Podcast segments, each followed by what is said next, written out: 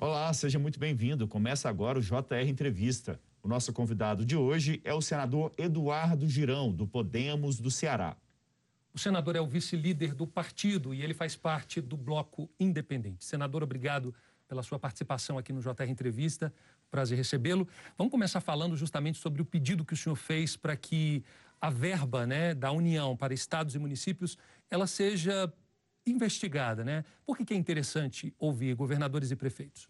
Porque a gente quer toda a verdade, né? Então, é muito importante que se tenha uma CPI que seja uma CPI é, que traga resultados para a população e não uma CPI fake, como nós tivemos tantas outras no país. Então, o requerimento do senador Randolfo do Rodrigues é um requerimento que foca no governo federal. Ok? Ok, eu também concordo.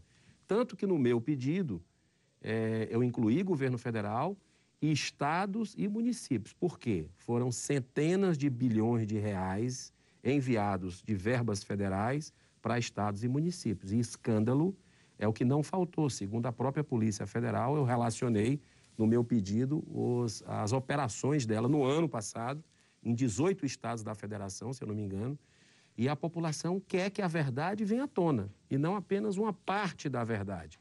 A gente tem que ter muito cuidado com essa CPI para não torná-la um palanque político, porque no ano que vem nós vamos ter eleição presidencial.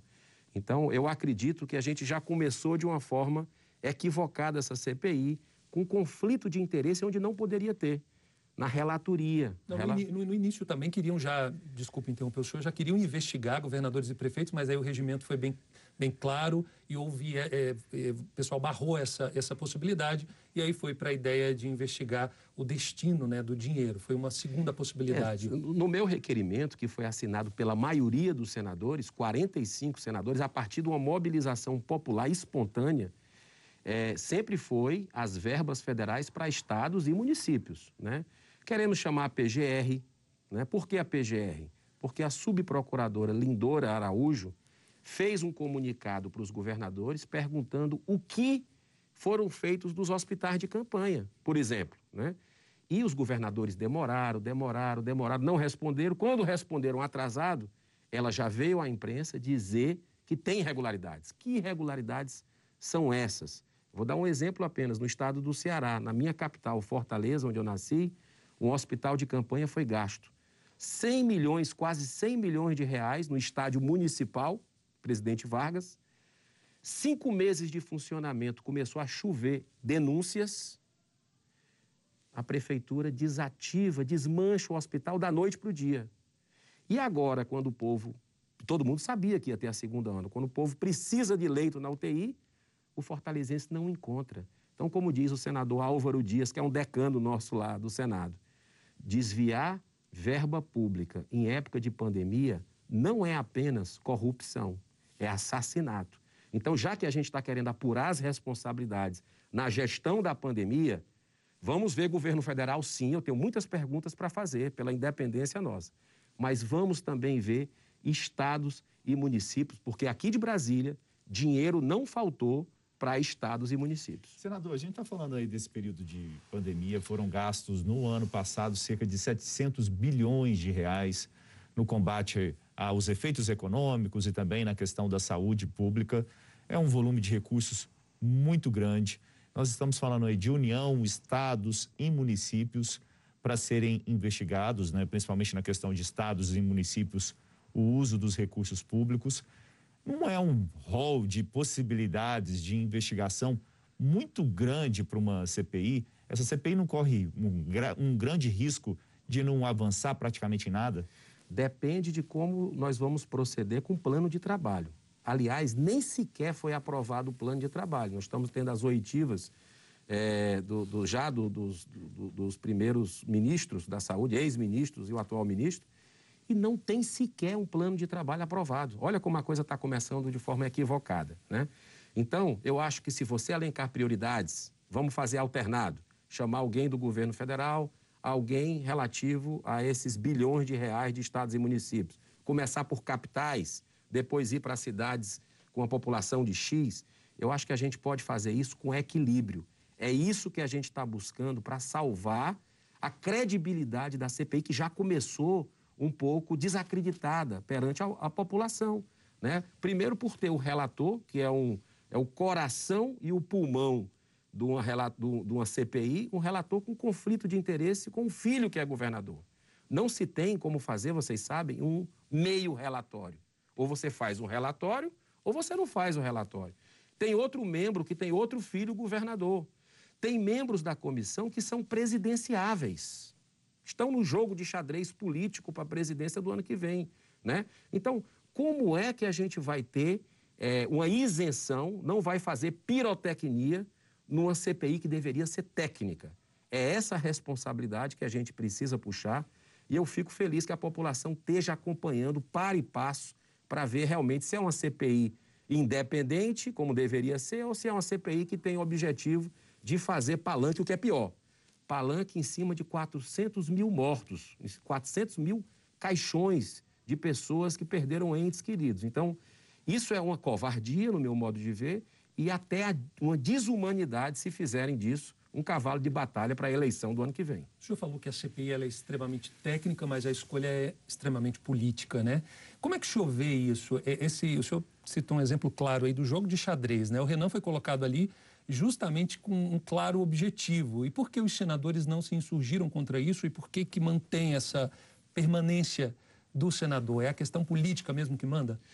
Olha, é, é justamente isso que eu me candidatei para ser o presidente dessa comissão. Não tive os votos suficientes, perdi a eleição, mas eu queria justamente resguardar essa CPI para que ela tivesse, eh, vamos dizer assim, um apoio da opinião pública. Né?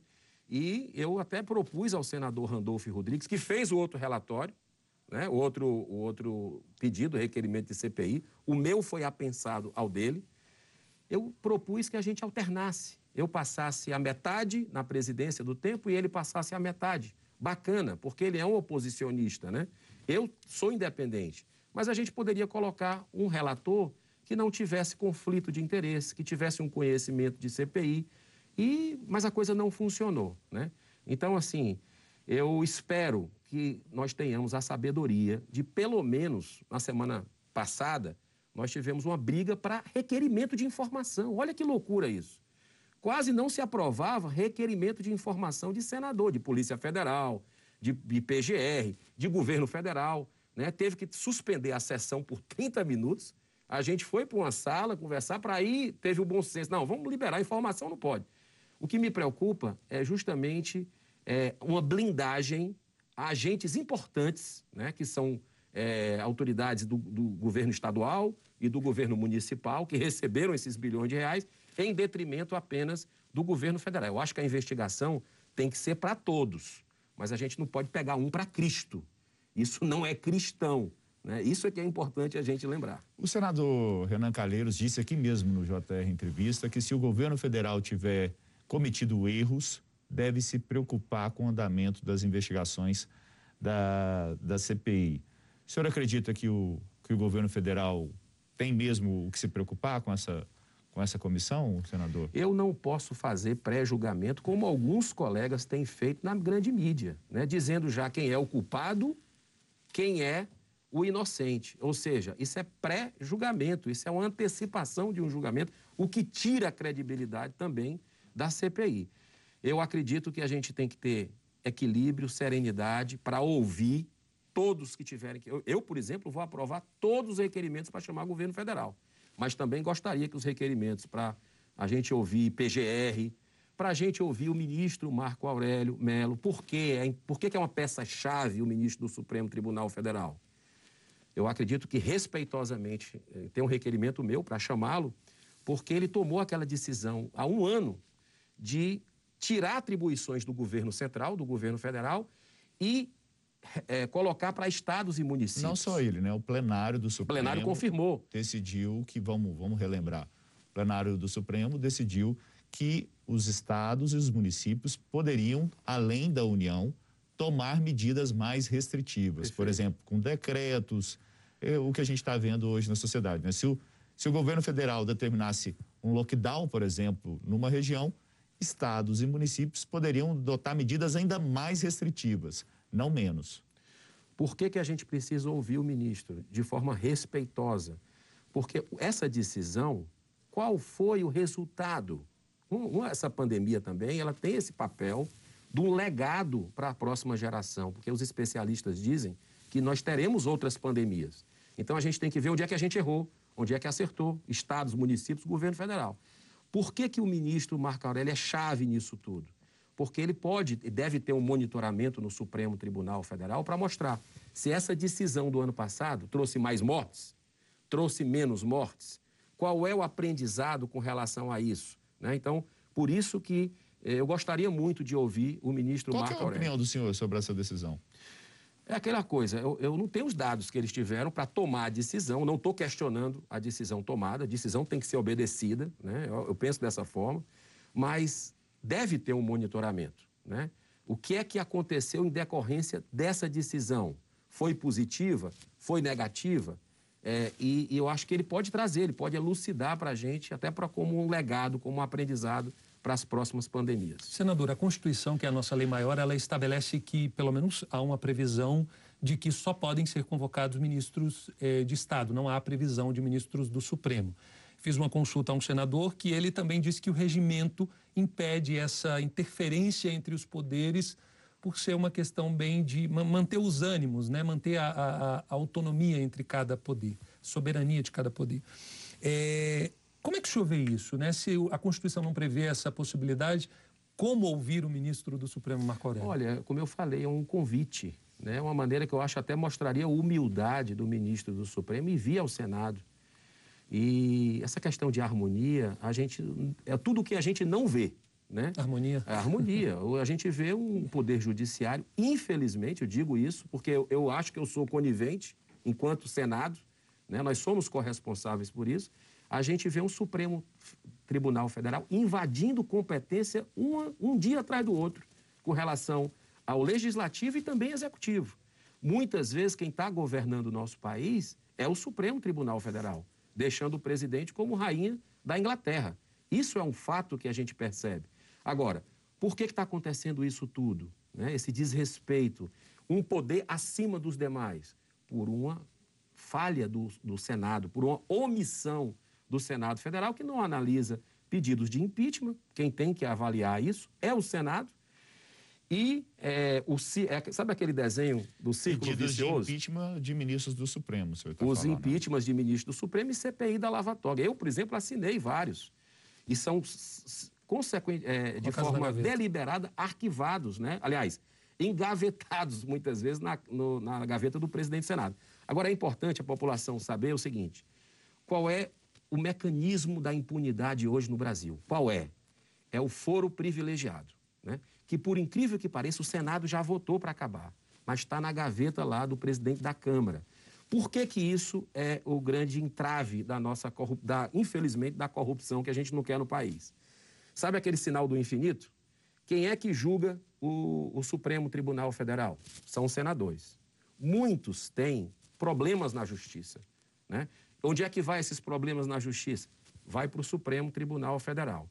Quem é que deveria julgar os ministros do Supremo? Senadores. Quem é que, de, quem é que julga o, o, os senadores? O Supremo. Fica um poder protegendo o outro. No dia que a sociedade se mobilizar para que a gente delibere sobre o fim do foro privilegiado, eu acredito que o país vai ter uma redenção e essa blindagem, esse guarda-chuva de corrupção vai acabar na nossa nação.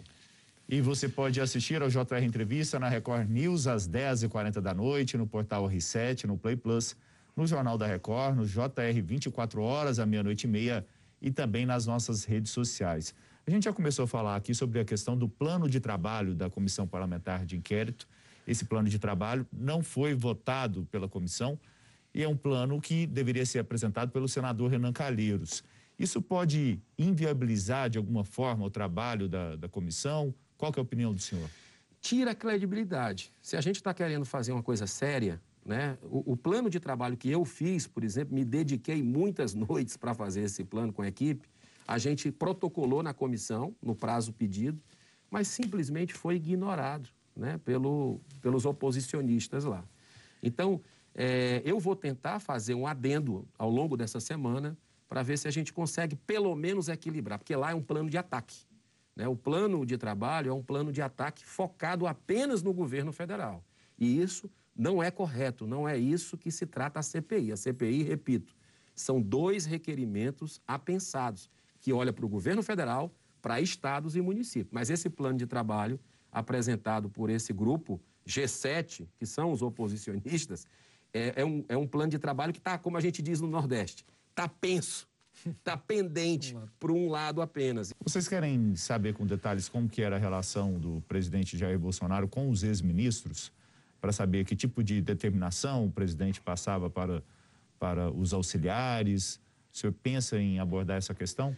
Olha, tem muito mistério envolvido nisso tudo, né? É, eu acredito, por exemplo, desde o início do carnaval do ano passado, que foi a disseminação em massa, né, que nós tivemos com relação ao coronavírus aqui no Brasil.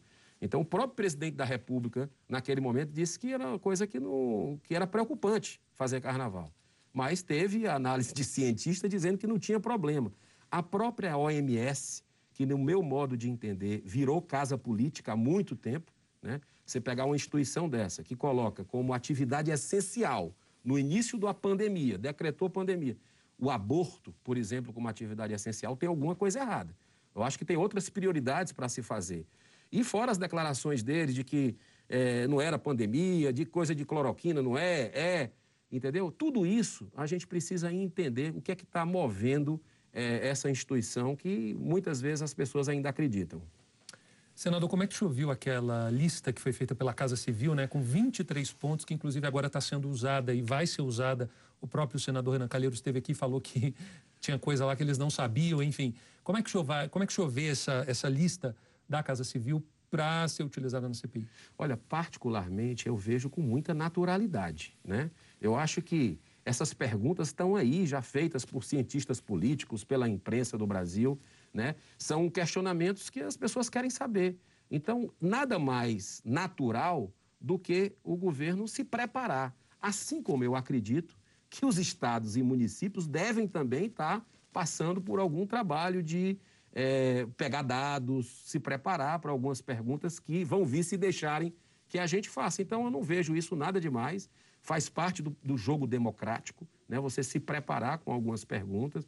É, e eu acredito que isso aí vai ficar muito claro no dia a dia, nas respostas. Vamos ver as contradições. Tinham informações lá que vocês não sabiam e que agora vão, vão, vão, vão colocar aí na, na, mesa. O senador Renan Calheiros disse que tinha coisa ali que eles nem imaginavam e que colocaram por conta da listagem que eles tiveram acesso. É, eu, eu, eu já vejo isso na imprensa há muito tempo. Desde o ano passado eu vejo certos questionamentos ali, particularmente. Né?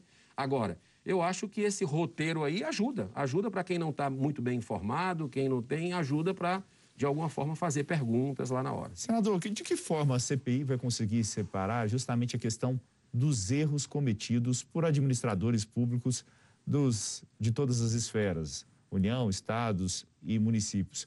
Porque a pandemia demonstrou que a gente não estava preparado e que a gente não sabia de que forma lidar com a pandemia, não só aqui no Brasil, né? A gente pode observar erros de medidas em todas é, em todos os lugares do planeta. De que forma a CPI tem a capacidade de mensurar e de punir quem cometeu erros durante essa pandemia? Olha, isso realmente é, uma, uma, é um dilema, né? Porque essa pandemia é uma provação global. Você vê o que é está acontecendo na Índia, enquanto a gente está conversando aqui, né? Então, essa questão de, de lockdown, essa questão, por exemplo, qual é o embasamento científico disso? Por isso que eu acredito que essa CPI pode ter um papel importante educativo para a gente. Para as próximas pandemias, que, segundo especialistas, espero que eles estejam errados, nós vamos ter outras pandemias. Então, é, o mundo aprendeu, o mundo errou com muita coisa em relação a isso. Agora, tem que ver a questão do dolo. Né? E aí, aquela coisa que é, é você pegar a verba pública, e olha como o Brasil é um país é, especial e forte. Mas corrupção não é erro, né? Corrupção é um roubo, né? Corrupção, exatamente. E, e eu acho que aí é que está alguma coisa grave. De todas as CPIs, vocês acompanham mais do que eu, que nós tivemos no Brasil, qual era o fator determinante em todas elas? Era a corrupção, concorda? Sim. É, Correios, tantos outros, bingos e tal. Sim. Essa, segundo o, o, o, o, pedido de CPI do senador Randolfo, que iniciou isso tudo, que foi lá com o grupo dele pedir ao Supremo para mandar o Senado fazer nesse momento, não tinha nada de corrupção, certo? Isso é um fato. Quem colocou corrupção na história fui eu, porque eu vi que é, escândalos a Polícia Federal mostrou e a gente precisa entender exatamente que impacto isso teve nesses bilhões de dinheiro nosso, meu, seu, de quem está nos assistindo, que foi é, Obrigado, supostamente desviado na pandemia.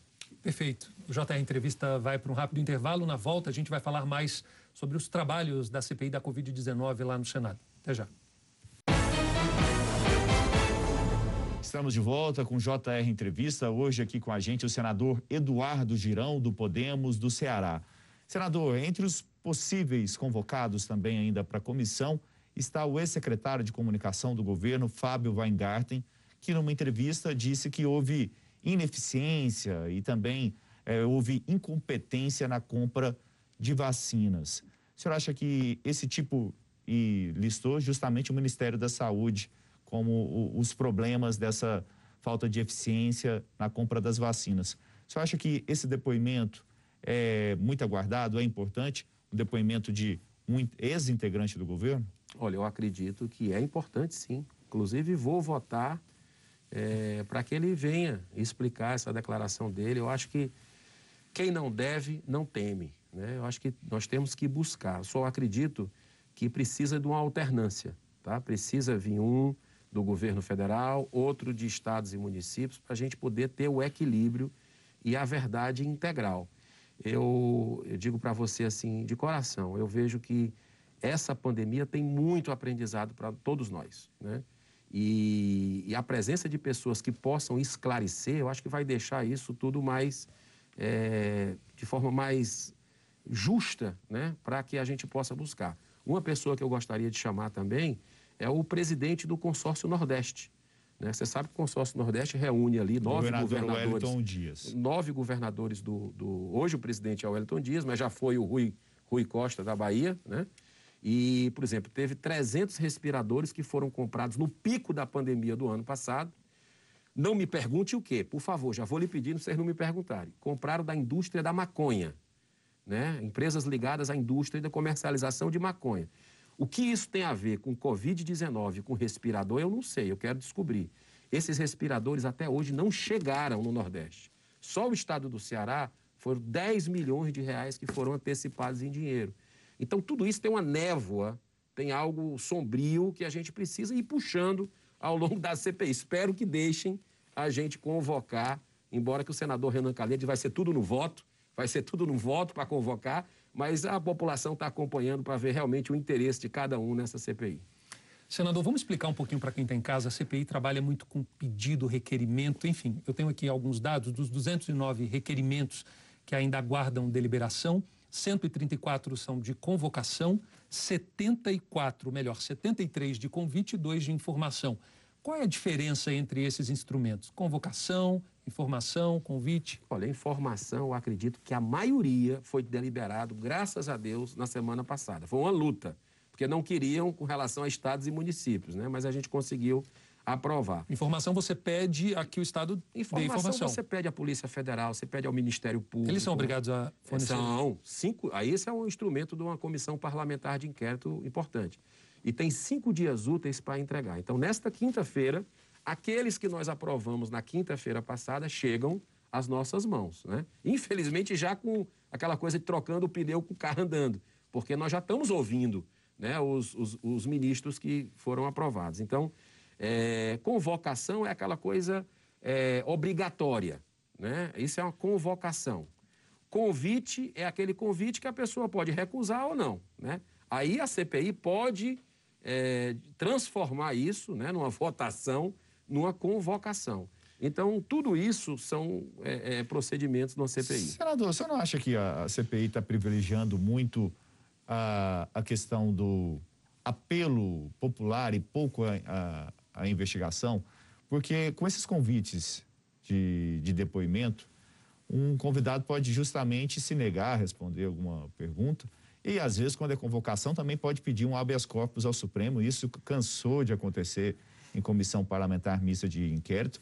A CPI ela não devia estar muito mais focada em analisar documentos, do que justamente fazer essa grande quantidade de depoimentos que dificilmente, além da questão da, eh, da questão de todos ouvirem ali as explicações, mais uma vez, né, dos, dos ministros e dos outros que serão ouvidos, mas não seria muito mais um palanque por conta dos depoimentos do que resultado propriamente dito? Corre esse risco do palanque, porque ali você está vendo o Brasil está te assistindo naquelas perguntas e muitas vezes você perde a noção e joga para a plateia, né? E é como eu falei, essa CPI precisa ser técnica, informação é importante, mas também é importante oitiva, sim, desde que seja feita de uma forma responsável. Não da forma como estão querendo fazer, ou seja, vão ouvir à distância, usando a tecnologia. E isso é perigoso, porque vai que você faz uma pergunta, você sabe disso, olhando no olho aqui como a gente está, e na hora de uma resposta para você sentir ali o, o, o que é que seria dito, cai o sinal. Ou deixam cair o sinal. Aí vai ser instruído do que falar. Então, isso, isso faz com que perca a credibilidade. O senador Marcos Rogério fez uma questão de ordem na última sessão, pedindo para que fosse tudo presencial, né? E dava para fazer. A CCJ é uma comissão grande, dá para separar bem os senadores, álcool em gel o tempo todo, máscara o tempo todo. Agora, é, infelizmente, é, a maioria não aprovou que fosse é, presencial, que eu acho que daria mais credibilidade ainda essa CPI. O ex-ministro Eduardo Pazuello, vocês já sabem de que forma ele vai é, prestar o depoimento, se será presencial ou não?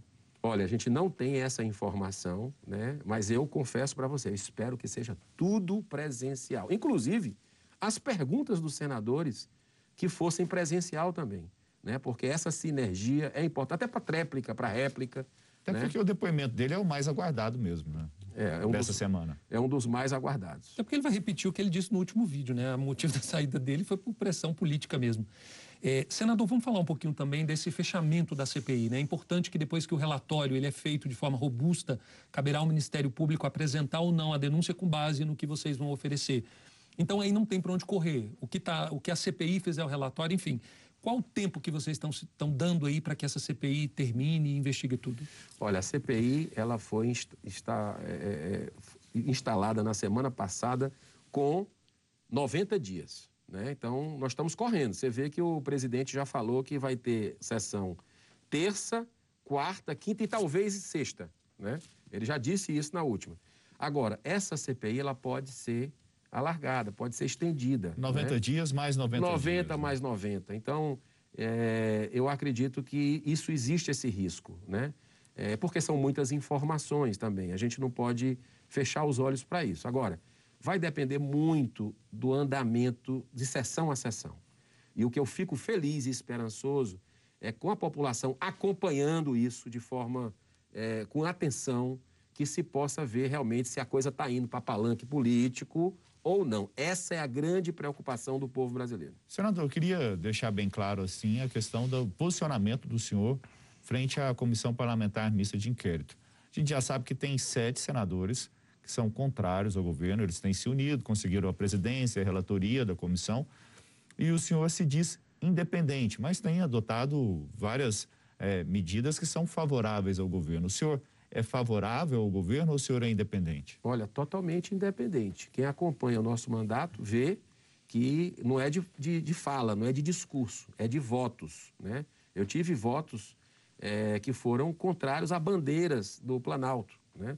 Por exemplo, agora no requerimento que eu fiz semana passada, é, inclusive a pedido do senador Exalci, do Distrito Federal, ele não iria pedir para mim se eu fosse um governista. Né? Ele me pediu porque sabe da minha independência. Eu fiz a solicitação, acolhi prontamente para verificar as andanças do presidente da República, a agenda presidencial nos arredores de Brasília. Isso supostamente causou aglomeração, uso de máscara, como é que foi tudo isso? Porque a gente precisa avaliar. Então, esse pedido foi meu. Então, é, o que eu, eu sou Brasil. Eu sou Brasil. E o que eu quero é uma coisa justa. O que bate para mim como injusto, e a gente vê como esse negócio começou, não esqueça que o meu requerimento foi muito antes da gravação do senador Cajuru com o presidente da República. Não teve nada de influência de Planalto. O meu requerimento foi do dia 2 de março, dois meses atrás, muito antes disso tudo. Por quê? Porque quando o senador Randolph levou para o plenário para eu assinar a CPI dele, Ele sabe que eu sou independente, tanto é que ele me trouxe para eu assinar. Eu olhei e disse: Olha, senador, bacana aqui. Agora, vamos colocar Estado e município que eu assino agora. Entendeu? Mas não foi possível ele fazer. Muito obrigado, senador. O JR Entrevista vai fazer uma pequena pausa e no próximo bloco a gente continua falando aqui sobre a CPI da Covid-19 no Senado. Continue com a gente. JR Entrevista está de volta aqui com a gente, o senador Eduardo Girão, do Podemos do Ceará. Senador, as mulheres, as senadoras mulheres é, têm se insurgido muito e reclamado da falta de da presença feminina né, da, lá na, na, na CPI. O que, que aconteceu? Por que, que elas ficaram de fora? Pois é, isso tem que ser perguntado aos líderes, né? É, realmente elas têm uma participação forte, respeitável. Temos grandes senadoras hoje no quadro do Senado Federal, mas inclusive isso foi motivo de uma discussão na semana passada, é, porque elas não estão compondo essa, essa CPI, né? nem como suplente. Então, realmente são as lideranças que escolhem. O meu caso, o Podemos podia indicar um é, para titular, me indicou porque eu sou autor do requerimento, de um dos requerimentos que deram origem à CPI. Aliás, eu era para ser ou relator ou presidente, né, se fosse obedecido uma tradição da casa, como nós tivemos na CPI do futebol, na CPI da pedofilia. Ou seja, tudo isso é, foi desfeito do governo do PT para cá. Eu ainda tentei, mas não teve jeito para a gente poder assumir uma posição e tentar dar mais isenção, mais independência a essa comissão. Senador, a gente sempre recebe algumas, alguns questionamentos nas redes sociais, vou repassar um aqui para o senhor, que as pessoas é, perguntando se essa, se essa CPI pode chegar a um impeachment do presidente Jair Bolsonaro. Você acha que a CPI consegue avançar de tal forma para é, poder colocar o presidente da República numa situação política tão delicada assim?